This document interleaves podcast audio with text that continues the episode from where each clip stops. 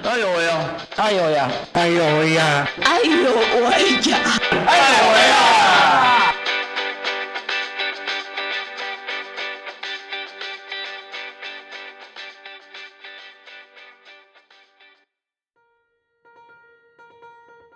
！Hello，大家好，这里是爱有为，邀请大家一起来跟我们聊聊障碍者的大小事。我是家大峰，家午安，我是乔可。我是刘明，嗯，哎，想问一下，金钟奖才刚落幕，然后你们知道得最大奖、最多奖的的戏剧奖是哪一个？就是今年大家一直在网络上狂推的剧，我们我们与恶之的距离对与哎，恶你们有看吗？你们有看吗我有看看。好，因为呢，我因为嗯，我觉得压力太大了，所以我就没有，我就跳过 跳过。不会压力大哎。真的吗？因为我我在我因为我在台北的时候，我就跟水工班在讨论说，我们也在讨论说，到底要不要点进去看。对，因为光光这个议题谈论的议题，就让我觉得压力很大。哎，可是我觉得雨二出来之后，让呃很多本来不了解就是精神障碍的的朋社会大众有有比较容易了解，我觉得这是这这部戏的一个好处。我希我是希望啦，我是希望，因为其实因为后来其实呃，其实有很多的社会事件还是跟还是跟这个议题。嗯，有某种程度的呃误解的连结，对，但所以其实，在这出戏出来之后，其实呃后续有一些社会事件，那嗯，的确，它让我们的确要重新再去思索，就是说这个这个呃戏剧节目出来的时候，让我们重新再看见。嗯，精障者的一个处境以他的他的一个状态之外，同时我们也必须要在思考着我们怎么去看待呃障碍者，甚至看待周遭的朋友，然后以及当一个社会事件出来的时候，因为其实社会出来社会事件一出来，呃，大家第一个想到的反而不会把我们在看剧的那个同理心把它、对哦展现出来，反而反而又回到回到当初我们对于障碍者的一个误解。对，那我觉得这这这些事情都是某一种程度，就是我们既在某一个时间点我们既同理，可是呢，当时事件真实的在我们身上发生的时候，呃，那种去原本的那个对对对对对对对对对。那呃，今天也是我们爱有为呃开播以来第一次，算是第二次啊，只是只是第一次的录音没有成功。对我好生气哦，因为我想说哦，第一次我们的录音的状态还很 OK，对，没想到哎回去的时候竟然录音档是空的，对，半夜真的吓到冒冷汗。对，好，所以我们呃，虽然是我们节目上第一次第一次公开的播出，可是是我们第二次呃访问这位来宾。那我们欢迎我们今天的来宾呃涂慧芝，慧芝，大家好，我是惠芝。嗨。那呃，因为我们开场的时候已经有讲到与恶的距离，所以我们今天来讲呃。精障者的议题，精神障碍的议题，呃，可以先请慧芝给我们介绍一下，嗯，你会怎么介绍你自己？我是躁郁症的涂慧姿。嗯，嗯、没有什么骄傲的这个吗？对我记得你有一个 slogan，对啊，你有一个 slogan 呢，你上次有一个 slogan 呢。还是去了一趟日本回来换 slogan 的。不是去了一趟日本回来换 slogan，是去了一趟日本回来要很谦卑。什么意思？我因为我上次没有参与，所以没有没有没有，等一下，这个等一下，等一下，在日本那一行哦我们再来讲。好嗯，因为呃，其实其实我们在谈论精神障碍，哦，应该是这么讲。我们在每次我们在讲哦，你是什么障，你是什么障，大家对于障碍的的那个类别，好像呃限缩。再说说哦，你是视障，你就是看不到；你是听障，你就是你就是听不到。那其实就好比我们之前在访问的各个障别，就是每一种障别它的呃所指涉的范围是非常的广的。就好比呃，到底呃精神障碍的层级到底遍及到什么地什么地步啦？对，那慧芝慧芝的部分是属于躁郁症的这一块，那可以请请慧芝来跟我们聊聊，呃，什么是躁？对你来讲，什么是躁郁症？然后你这样子的一个躁郁症的一个呃发病之后，你跟家里的相处又会是怎么样？我发病二十三年半了，嗯，就是来社会局无障碍之家工作了一年之后发病，真是巧。那就就本来不是障碍者，嗯，来到一个一个家，一个身心障碍者的机构。象征性的一个感觉是一个家，哎、我就变成一个障碍者。呃，我也不能这样讲啦。但是我发病之后，其实不是只有我发病，我跟我妹妹那个时候差不多同期发病。嗯我妹妹是忧郁症，我是躁郁症。啊，我们呢都是大家认为的那种，就是人生胜利组，已经拿到门票的那一种那一组。嗯就是我妹妹是清华大学中文系，那我考上公务人员一阵子，哎，感觉好像真的是拿到门票。我就是拿到门票，感觉别人啊，大家印象中感觉是我拿到、踩到门口，然后摔个狗吃屎的那一个，嗯，是不是会有这种感觉？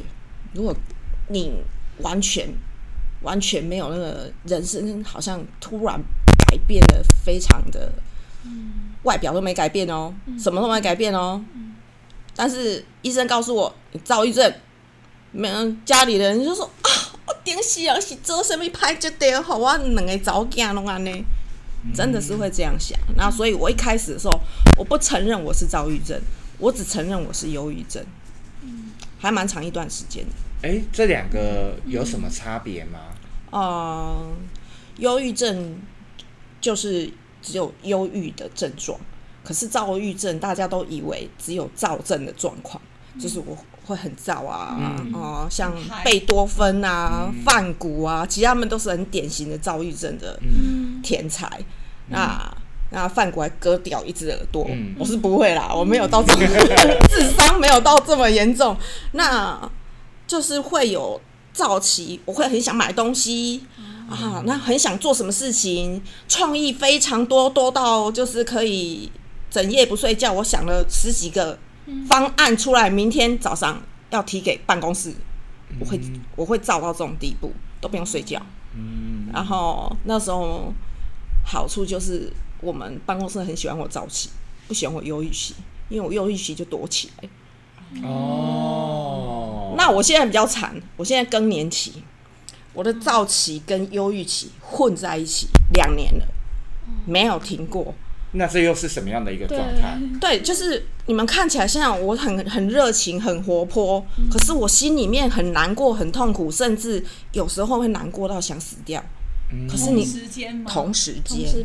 好矛盾好哦。矛盾哦，对啊是因为，更年期的关系又加加重加重躁郁这两个同时对在对对对对对对，一般不太会这样子同时，通常是哎，我躁起一阵子之后，大概三个礼拜，大概就停了。我躁起不会太长，然后过一阵子就几乎都是停停停，就是忧郁期、忧郁期、忧郁期，然后突然秋天来了，又燥起，又冒冒出来，那种情况比较多，或者发生一些重大事件，我可能就瞬间荡下来，失恋啊之类的。嗯，或者说工作不满意啊，我可能又瞬间荡下来，我可能会这样子。刚才刚才慧智你有讲到说，呃，你你在当当时在发病之后，其实你家里的是有很大的反应的，就是可能我觉得不是应该不是你家里的人，是所有家里的，就是所有障碍者家里都会说，如果是中，尤其是中途就会就会开始追父母亲可能是自己就会追说啊我。我到底是不是是不是我照顾不周啊、啊，或者是是不是呃呃家族怎么样啊对对对对对。那当当时候的父母亲，你你跟你跟你跟你妹妹，你们是怎么样去度过这这一段黑暗期的？我们当然也度过了，就是很多走很多庙啦，呃，很多老师解运啊，我还跪拜了一百次哦。对，嗯这种事情我这我都做过了。然后，对啊，他也会讲一些好像，哎、我过去发生的一些事情是对的哦，是哦。是真的哦有哦。冤亲债主之类的吗？哎，就不是，就是我过去发生的事情，我我这辈子过去发生的事情，哎、他讲的都对呢，我没有跟人家讲过呢，都对呢，可以告诉我是哪一家吗？都对，不止一家哎，真的都对。可是问题是我之后呢，嗯，嗯，之后呢，老师告诉我，或者是妙方跟我讲了之后，我后面的问题解决了吗？没有啊，嗯我还是就这样继续过了十几年呐、一开始是这么这么先这么处理呀、就一方面看病，一方面再去求神问卜，或者是说啊，是不是学佛会比较好？啊，学基督教会比较好，我通通去参与。嗯。我不能说就是说，哎，宗教没有给我支持，有，但是适不适合我，这当然是我自己选择。当然对对对，嗯我觉得是这样子。嗯但是不能迷信，对我好像后面的路并没有帮助。嗯，所以呃，当你这样子的一个躁郁症的一个呃发病，然后跟家里的人一起度过这一段黑暗期，那你怎么去向外跟周遭的人去做开始做一个连接？因为其实障碍者最最最大的问题，我觉得我个人啊，我个人觉得最大问题就是怎么去培养这样的一个人际关系，尤其是当你你自己有一个很明确的知道说你你自己有忧郁症，可是呢，其实人跟人之间在呃往来的时候，总是总是会有一些呃对话，有一些情感的交流等等。那这些呃对你来讲，会不会变成呃别人的一个无心的一个话语，就会嗯深深的影响着你？会刺伤我的玻璃心，怎样的玻璃心？会啊。但是这个马上就是我一开始生病的时候，被就是呃前慈惠医院的院长吴景宽医师，那时候在二十几年前的时候，我就是被他诊断，所以他那时候其实陪伴我还蛮长的时间。我一要一要是大发作、大发病的时候，我就真的就是跟他联系、医生，我们有没有时间会谈？呃，我比较特别，就是我的心理治疗是我的医生做做治疗的，所以有跟他谈了很多，比如说我现在怎么样状态，然后让医医生会让我自己去面面对。那你觉得你现在要这样子做，这样子做，这样子做，你觉得会怎么样？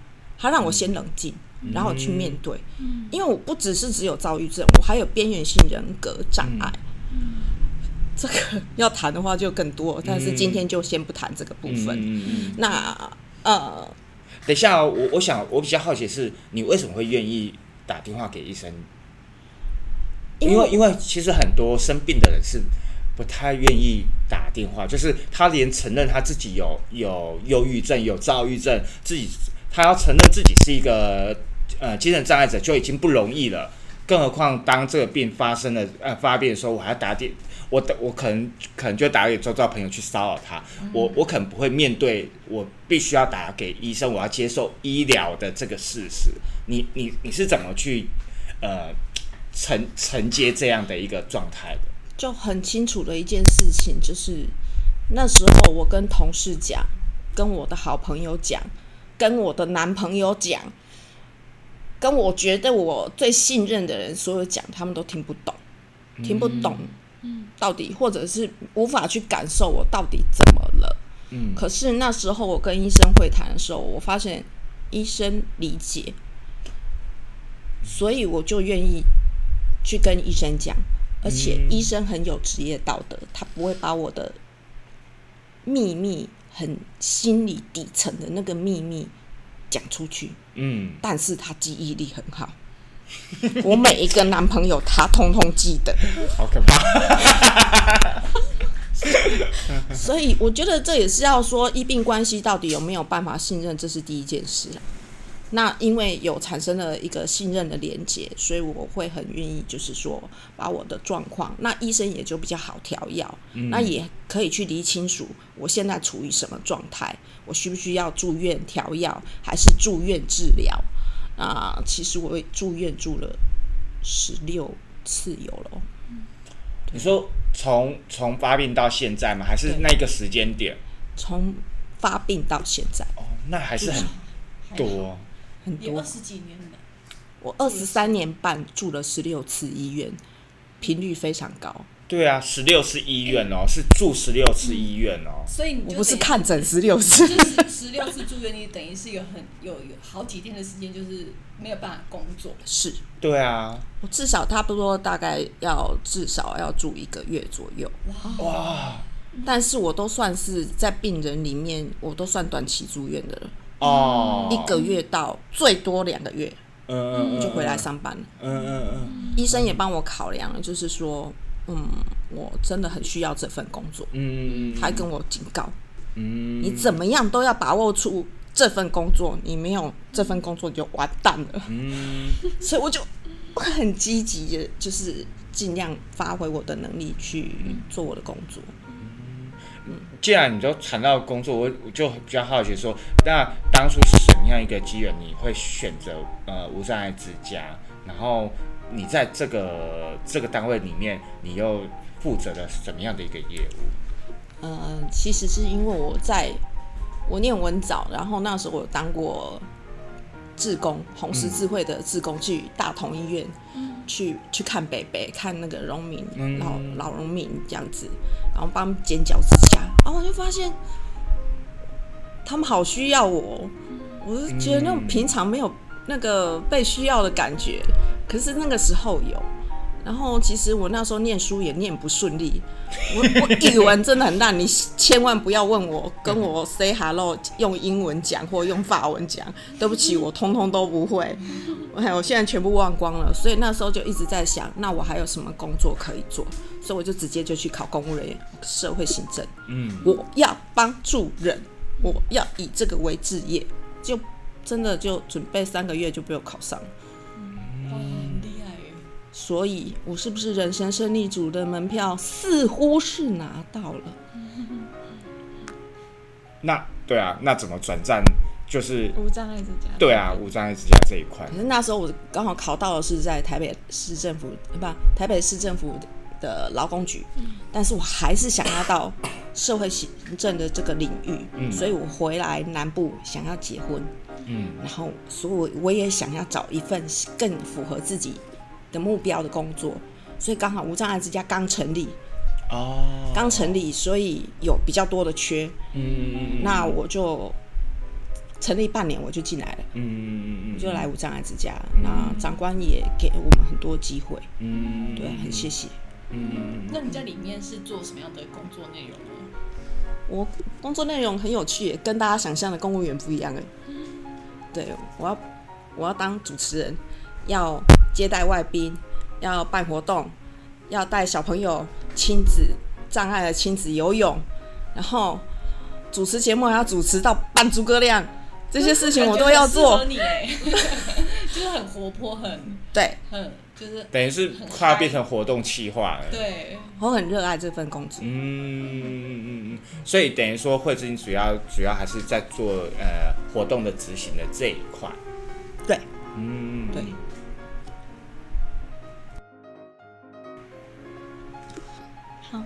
那因为其实刚刚有听家风林轩就是有讲到说，惠芝今年开始请长假，而且是请病假，对不对？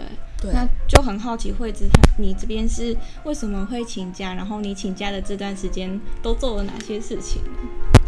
哦，就是其实会请长假，源自于我去年六月份的时候，因为上了身身心障碍者权利公约的种子课程，听到了合理调整这四个关键字，我整个人生命大爆炸。合理调整，对，我是常常在工作的那个环境当中，会听到有一有一些人权、身心障碍者的一些权益问题，不是我事哦，不干我的事，我整个人就砰噔，然后就爆炸，就会 没有浮夸，就真的是这样，我就会就会有反应，对他们说怎么可以怎么样怎么样怎么样怎么样，啪拍桌子，然后撒纸，对我不是撒名纸，我是桌上的纸就一摊就整个反应。那医生就建议我说，你要不要休息个一年，调养自己？那但是不要跟你那么明确的时间，就是一年了。对，对啊，一年他就建议对，就建议一年。但我很好奇，合理调整对我来讲是一个很中性的名词啊，为什么你反应会这么大？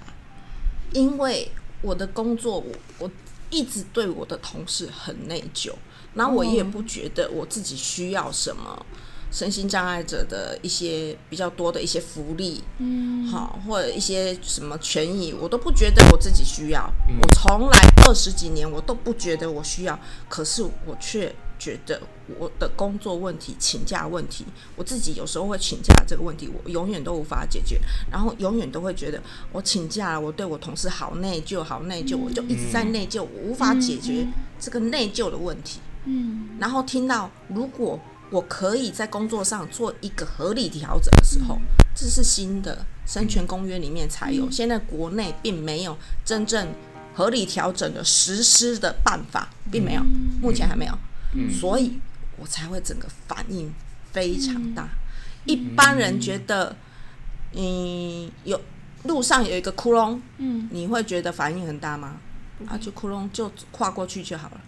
可是这个窟窿对一个轮椅障碍者，他卡在那边，他可能就翻过去了。对，嗯嗯嗯，所以合理调整对你听起来，没有什么，对我听起来，它就是一个我生命的关键点，嗯，我工作的关键点，嗯，所以我反应很大。嗯。对，嗯，那你你在这这一年当中，呃，你做你，因为毕竟不是住院嘛，你就是、嗯。你就是休，可是你你你整你这整年的休假，你其实也很忙哎、对，对啊，我也没有想到我怎么会这么忙，你到你在忙什么？那你觉得嗯你在忙什么？我 因为我超想找找找到方法，医生嗯给我时间，对就让就是让我自己去找答案。嗯嗯我不要再做用住院的方式，不是医疗的模式。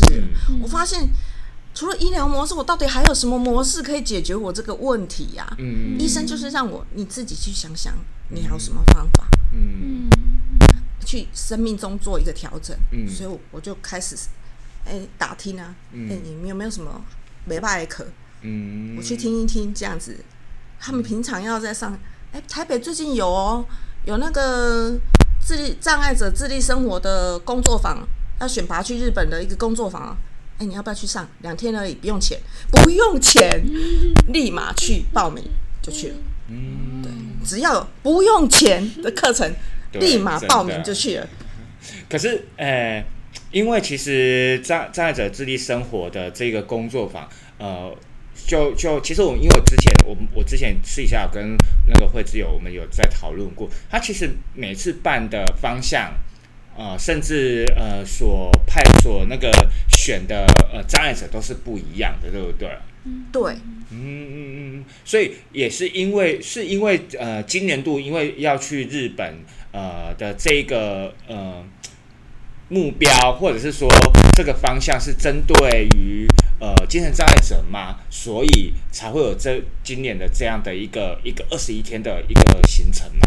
没有这二十一天，他本来就规划二十一天的。嗯去年也是二十一天，前年二十一，这三年都是二十一天。嗯那很感谢，我真的非常非常感谢新活力智力生活协会办这样的敢办这样二十一天的行程，而且让我们四个不同障别的哦，我是躁郁症嘛，精神障碍者，另外一位呢是自闭症，又兼具有忧郁症跟焦虑症。嗯。那好，来更重度了哦，好，颈椎的女生，好，然后最年轻的哦大四而已，肌肉张力不全。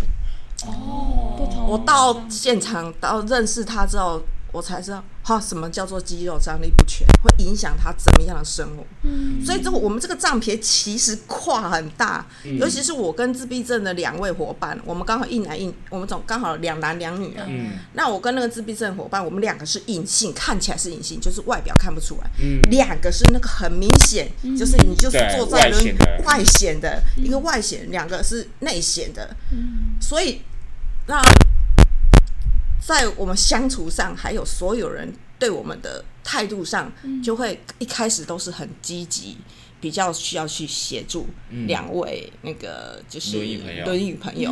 那我们两个可能就是觉得你们两个一定就什么都 OK，嗯。没有哦，嗯。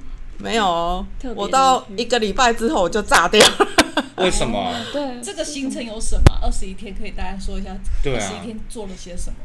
嗯，其实第一天他就是我就是那种反应很大的人，就很夸张，你们觉得很夸张。第一天去到大阪机场啊，他们拿那个有我们四个人的照片，很大的照片海报迎接我们，而且是一票人，我觉得快快要一百人啊，好夸好张啊！快一百人了，哦！真的快要一百人。这么隆重，然后我就想说，我专门在做接待，我从来没有做过这样子的事情。赶快把它记下来。然后对，然后当场你知道吗？我就感动到啪，我的眼泪就掉下来，我连哭，就是每天那个前三天我都在哭都是感动的哭。我觉得，因为他们真的是很热情，可是我觉得。我那时候才知道说，他们这个热情是有意义的。你要做自立生活，第一件事情你就要有热情，你对你的生命要有热情，你对自立生活这件事情要有热情，而且要坚持。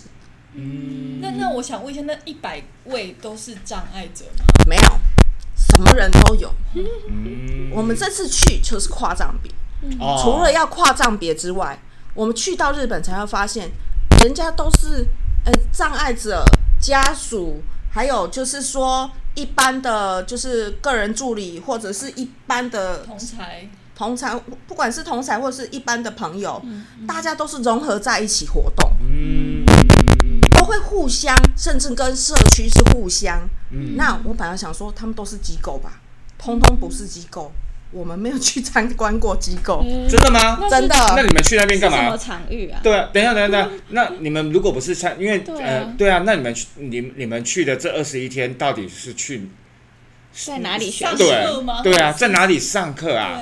我们去自立生活中心或自立生活协会那边了解、参观或上课。当然，我们会会排家访，我们也会去家访。我们有去那个自立生活的一些障碍者。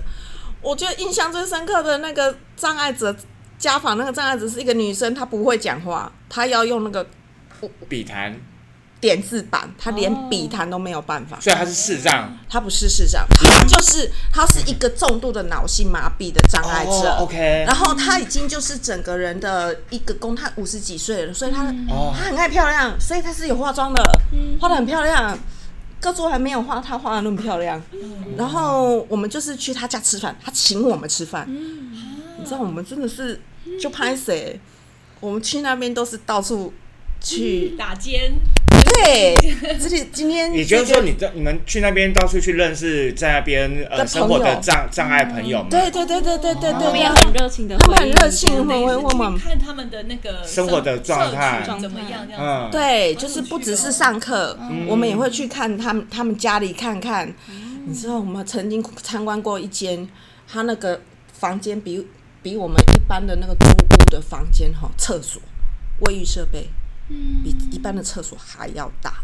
嗯，它因为它还可以还需要那个那个呃移位移位机的那个有有轨道的。嗯，所以他的浴室要很大，那他要坐轮椅，那他们刚好申请的公共住宅又可以这样，他自己独立的在那边生活。那个女生有有有厕所这么大的那个那个女女女朋哎、大概将近是女生，大概已经四十多岁，他已经独立生活十十六年，哇，在社区。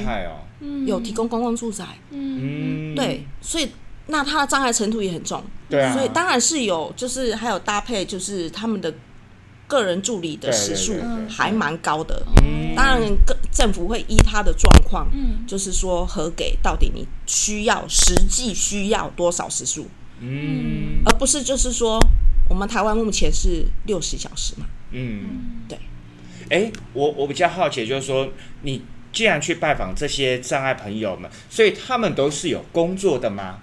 因为呃，如果尤其是他们如果是独立自主在自己住在一个地方的话，他们本身是有工作的，才有办法供，对啊，支付这些，经济能力，对，台湾呃，台湾没有这样的制度，那日本有社会保险的制度，所以呢，他们要是一出生是障碍者，或者后来是障碍者，那他们有一笔保险，社会保险金，嗯。然后再加上就是说一些一些政府的补助，所以他如果他的生活会是比较属于就是呃整个没有办法是工作的状态的话，他还是可以有基本的一个生活费，嗯就像我们低呃嗯。生活津贴，就像说我们台湾有低收入户的一个这样子的一个资格跟嗯金额这样去生活，所以我们看到的每一个障碍者的状况其实是都不一样。嗯，那要看他的他的意愿，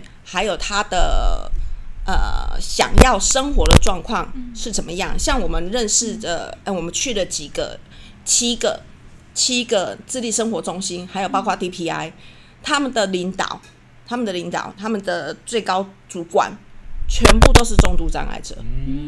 等一下，什么是对 DPI 对，什么是 DPI？DPI 是联合国的联合国的一个就是身心障碍的倡议组织，哦，台湾没有，因为台湾没有入联合国。哦 OK，哦对，所以我们也很有很有，就是很有去，就是可以刚好去那边参观。嗯我们都很，我们这次真的很幸运，而且我又遇到了好几个精神障碍的伙伴，嗯，因为好几个。等一下啊、因为你这一次去主要是真就是当然啊呃认识不同的障碍朋友是一定要的，但因为这个就好去好比应该是我们之前在脸书上有聊到，就是到底呃身为一个精神障碍者，你要自立生活的的面向到底是要去观察什么，去看什么，去学习什么。对你而言，你去日本的这一趟，你看到个呃都是就是呃这样的一个日本的精神障碍者，在他们的生活的处境上面，跟台湾的生活处境上面有什么不一样？其实日本的精神障碍者生活处境并没有一定比较好，嗯，因为日本的压力大。从就是 DP 呃，就是 DPI 那边了解到的是，嗯。他们啊、日本的精神科的医院是占全世界的五分之一。比例这么很高，，对，嗯，精神科的医院哦，五分之一哦，还不是诊所哦。那时候我吓傻，我想说这个数量应该是会在我们对岸吧，应该不会是在日本吧？应该按照人口比例，啊我是按照人口比例去想，我没有特别设设立，我是按照人口比例去想，怎么会是在日本？可是呢，他们的精神障碍者，我觉得我遇到的他们都没有放弃，就是我不会说因为啊，大家整个社会对我们的嗯想法是怎么样？你应该住在隔离岛，你应该住在医院，你应该就是住康家就好了。没有，我在 DPI 遇到的那个女生，呃，陆源小姐，她就在 DPI 工作了十一年。嗯，她就是因为 DPI 有给她合理调整，所以 DPI 给她的是什么合理调整？给，因为她容易偶尔想会想睡觉，会嗜睡。哦我们吃精神科药物对很容易嗜睡。那里他们办公室很小哦，居然有一个。我觉得那个小床让我非常感动，可是因为那个小床给他休息之后，所以以后有来洽工的一些 DPI 的一些障碍者嗯，也可以使用，也可以，以使用。嗯，所以障碍者是社会进步的一个原动力是什么？来自于这里，因为我们做的很多的模式都也给最后就提供给一般人啊一般人在使用了，嗯。真的真的是这样。是，所以我也在开开始思考，我需要的合理调整是什么？嗯，我觉得他他那一张床给我很大很大的刺激，嗯，不是不是豪华，不是漂亮，没有门，只有一个一个拉拉帘，嗯。我觉得就够了。因为给他满足他的需求，我我就是合理调整，也不是要把我的房子都卡了，就是变得很大，然后我再盖一个很漂亮的小房间给你，绝对不是这样，而是在我们有限的一个能空间范围，我提供给你的需求，你个人的一个需求，障碍者的一个需求，满足你，让你可以在这边安心的工作。人家这个陆源小姐在那边是做广宣的、欸。嗯，因因为你刚才讲的这个是比较属于是在硬体的层面上面，就是也不能说硬体啦，就是植物在设计，对不对，对？比较像。可是我我我比较好奇的是说，如果是在于说，比如说工，呃呃彼此之间的工作的分配上呢，这个有也会有一个所谓的合理的调整嘛？彼彼此的工作分配上，我真的觉得是要看嗯，看每一个障碍者的需求。嗯嗯嗯，比如说讲讲句实在话，我现在我第一个想到的就是我上班的时间需要比较晚一点，嗯，嗯嗯嗯不要八点，不要对太早。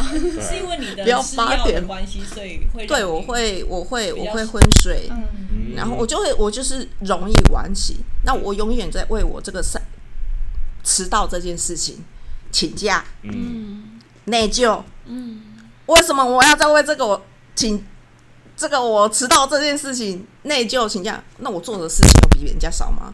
嗯我讲句实在话，我真的没有做的比别人少。我的薪水没有比别人高。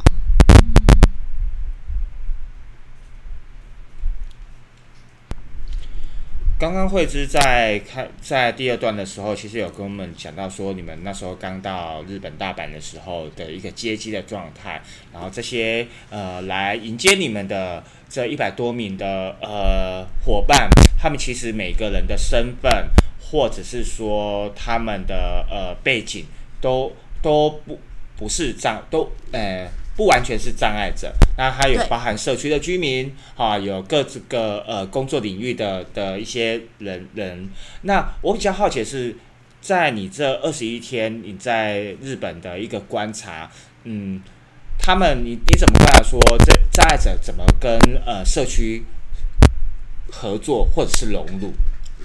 我们在看到就是梦宙智力生活中心的时候，我觉得那时候他们就跟我们说，他们跟老人会合作，老人会年纪大了，所以他们每次都有去学校哈，有指挥交通啊，嗯，然后就说我们现在年纪大了不够力气了，你们愿不愿意一起来帮帮忙做这件事情？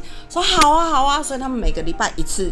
那我们那次刚好就有可以去，我就去指挥交通，对，指挥那个，然后每人都都说哦哈哟，然后呢？附近又有麦当劳，跟这个社区关系很好，跟协会关系也很好。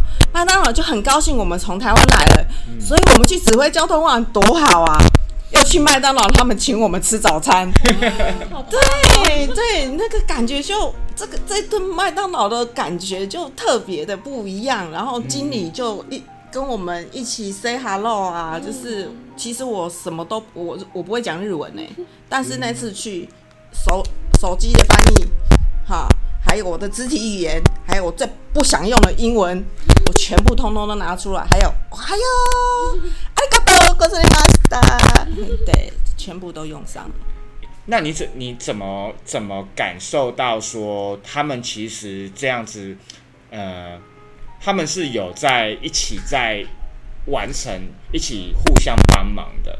因为呃，某种程度你们算是外来的，就你们去学习，那你们有这样的一个机会啊、可以进入。可是，嗯，如果我们在站在更远的一一个点来看，就是说，你怎么观察是说，呃，他们的他们所谓的呃同理跟友善的这一块，是从哪一个地方是可以看得出来？如果你不是那边的居民的话，你会怎么去感感受这件事情？其实我那天去的时候还蛮蛮有趣的，因为小朋友都还在想睡觉，嗯，在指挥交通的时候，他们那很早上起床，他们其实比较比我们这边晚了。我们这边六七点就要去上课，他们过八点多的时候，还在想睡觉。我就跟他们哦嗨哟，ございます啊，我来自台湾。然后那小朋友其实是吓到，因为他习惯的是平常是那个那那个日本的口音的一些障碍者在跟他们打招呼，然后他们就是这样顺顺的这样子去学校。所以一听到这个这个口音不一样，还讲英文，I come from Taiwan，他们就傻眼这样子。我我觉得可以看得出来，他们 彼此之间已经就是融合在一起。我就是很习惯，就是说啊，礼拜三就是会有呃梦宙智力生活中心的伙伴会来帮我们指挥交通。除了长辈以外，他们还会还会还会来。他们其实都已经很习惯在这样子的一个、一个一个社区生活。嗯我觉得这样很棒哎、嗯，像你像你这这，因为你们你刚才有讲说你们这次去啊，总共有四个四个不同的呃障碍者，然后我想。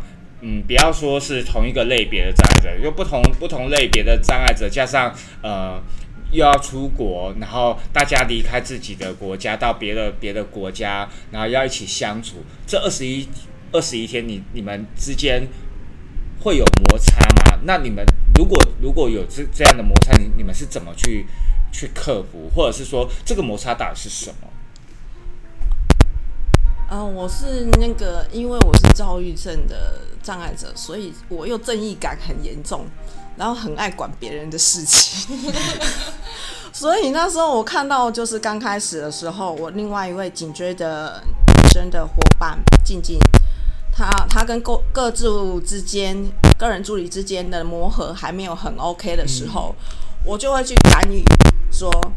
你怎么可以不去帮静静做什么什么什么事情这样子之类的，我就会这样子。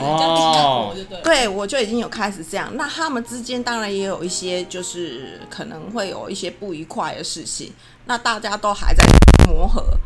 然后后来我就发现，这是他们的事情，我就开始学习自立生活。他要学习，他要怎么跟他的个人助理怎么相处，嗯这是他的功课。嗯我就收回来，我就不讲话了。嗯，但是呢，因为呢，我们的就是领过对领队呢，领队也给我们，就是我们这次是要每天都要写作业，至少要写一个 paper 以上的作业。哦，好那我！们在大阪一个礼拜多的期间呢，每天都三点多才睡觉，所以其实我是没有时间写作业。嗯，那到东京第一天就要交交第一个礼拜的作业，等一下，为什么你你会每天三点才才会才能睡？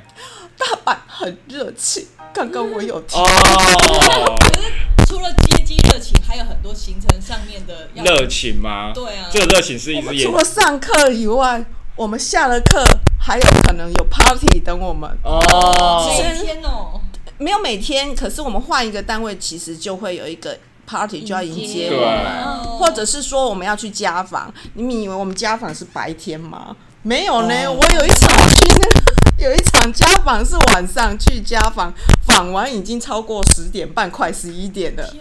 对，那个是大阪人关系某一个地方的生活形态，那我们要尊重他们的生活形态啊。对啊，那难怪。对那个 party 有一场呢，是到一点多，我才半夜一点吗？对才收好嗨哦山到到 在那个就是诶连田先生那边，呃嗯那个叫诶 Main Street 协会。嗯，Main Street 协会的，所以他们的那边的整个智力生活，每一个智力生活中心的时间真的都不一样，所以我们都要就是尽量去学习。嗯，呃，那也因为所以所以也因为这样的一个一个时间差的关系，所以你其实你自己的睡眠时间也会被打乱。还有我整个人其实已经有点受不了了，太累了，太累累了，然后我自己也没有去注意到，但是要交作业的时候我就发飙了，嗯，就说我原本还想说，趁这个时间说，哎、下次的下次如果还要去日本，可以可不可以找我？然后想嗯，我要马上嗯啊收回来。就是不要每天交，一个礼拜再交一次。哦，也是可以呀、我们是一个礼拜那个啊，可是你每天都要写、啊，你不每天写的话，你那一个礼拜就死掉了。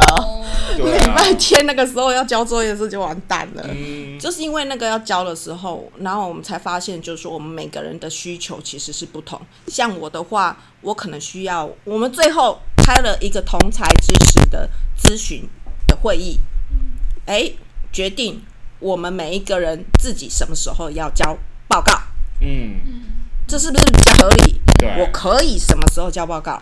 的确，交报告是很重要一件事情。嗯然后我最后就说我要延一天，嗯，之后，我真的那两个礼拜都 OK 了、欸，哦，但是我那时候爆炸真的在群主爆的很厉害，嗯，而不是当面。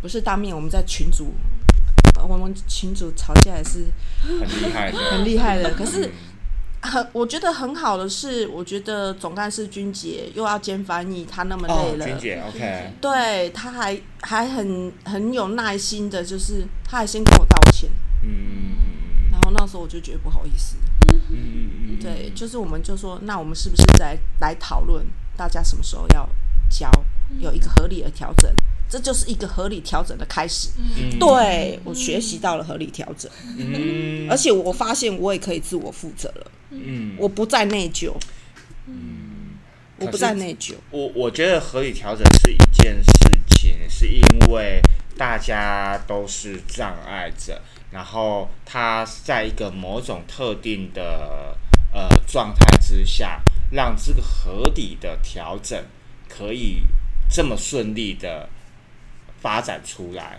可是回过头来，其实我们再回到台湾来，你其实你面对的是更不一样的，或者是说更接近我们所谓的日常的一种一种状态。那这这样的一个日常生活的状态的时候，你接触的你接触的主管，你周遭的同事们，他不是障碍者，是对，所以这个才是对我来讲是还是最困难的一个点，就是这个合理合理的调整。如果我们我们都是障碍者，我们可以去去达成某种程度的共识。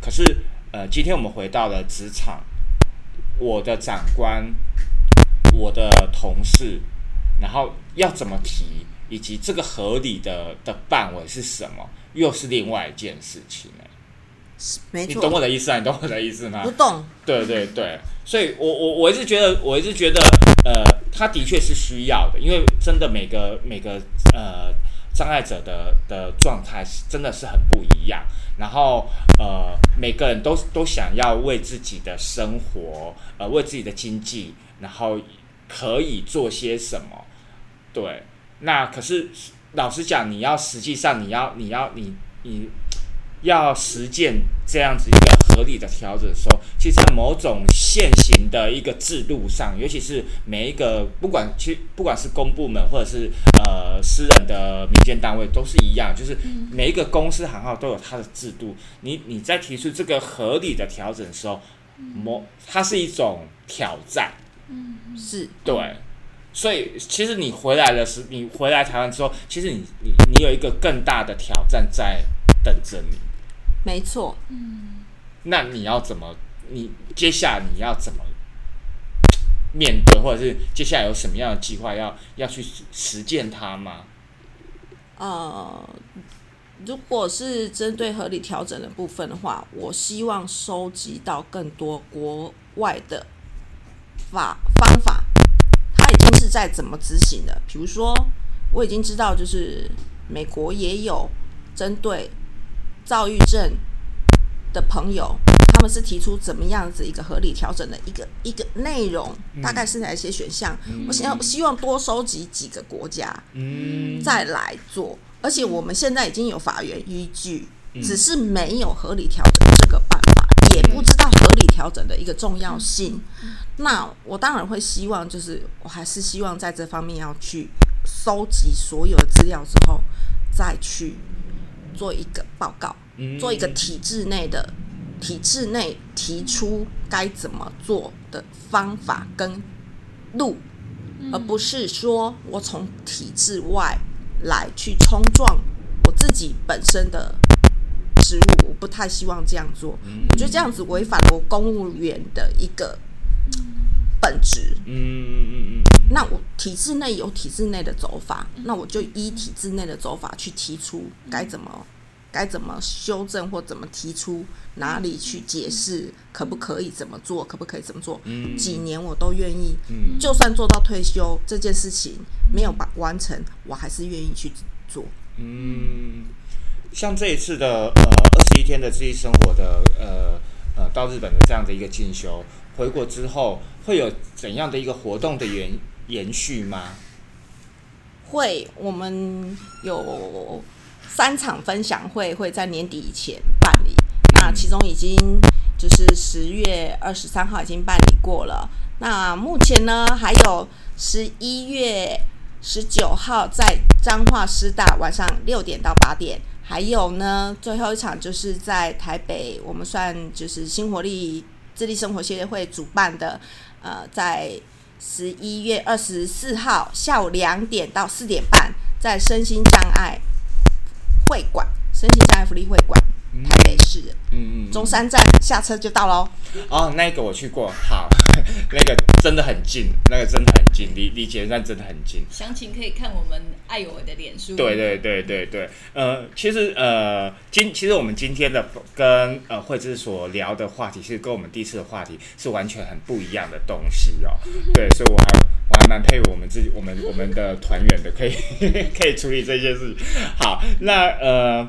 其实最主要还是要可以希望透过呃障碍者可以透过不同的一个经验的学习，然后去回应回馈呃自己可以嗯所所能做的回应回馈给社会，回馈给呃身旁的障碍朋友。那同时，我觉得有有一点我差一点我自己也忘记了，要请要请慧芝来跟我们分享一下。其实呃精神障碍者有其他的别名，对不对？有一个正式的别名，对不对？对，现在国际上已经现在就是精神已经也就像思觉失调症，嗯已经有一个证明。嗯，那精神障碍者其实不太喜欢，自己也觉得这个名词不是很很舒服。嗯那有一个心理社会障碍者这个名词才是更正式，在国际上已经开始使用的一个名词。心理社会障碍者，它是一个统称吗？对，就是原本叫精神障碍精神者，现在不叫精精神障障碍者，我们叫心理社会障碍者。可是大家有没有感觉到，更多的人其实都是心理社会障碍者？对啊我都觉得我有一点 多方面的障碍。对对啊，都有障碍。其实是这样子。对，本来在国际上，它本来就不是说你有你有身心障碍证明才是身心障碍者，其实不是。在生权公约里面，它不是这样，而是你有障碍的状况就是障碍者。嗯所以，同样的心理社会障碍者也是一样。嗯，OK。今天呢，我们非常谢谢惠芝再一次二度受访、首次播出的一个状态之下，我们来聊聊呃，他身为一个呃心理社会障碍者的一个处境，以及他这一次到呃日本去参加自地生活的一个呃学习的状态，以及接下来呃在呃听众朋友你们在收听节目的时候，别忘了我们十一月十四跟二十四嘛，对不对？十一月二十四，对，都呃在彰化跟台北各有相关的讲座哦跟分享。那如果呃大家有兴趣的话，可以到智力生活协会的官网，或者是在我们爱有为的粉丝页都会有详细的说明。那我们今天再次谢谢慧芝，谢谢那我们爱有为下次见喽，拜拜，谢谢拜。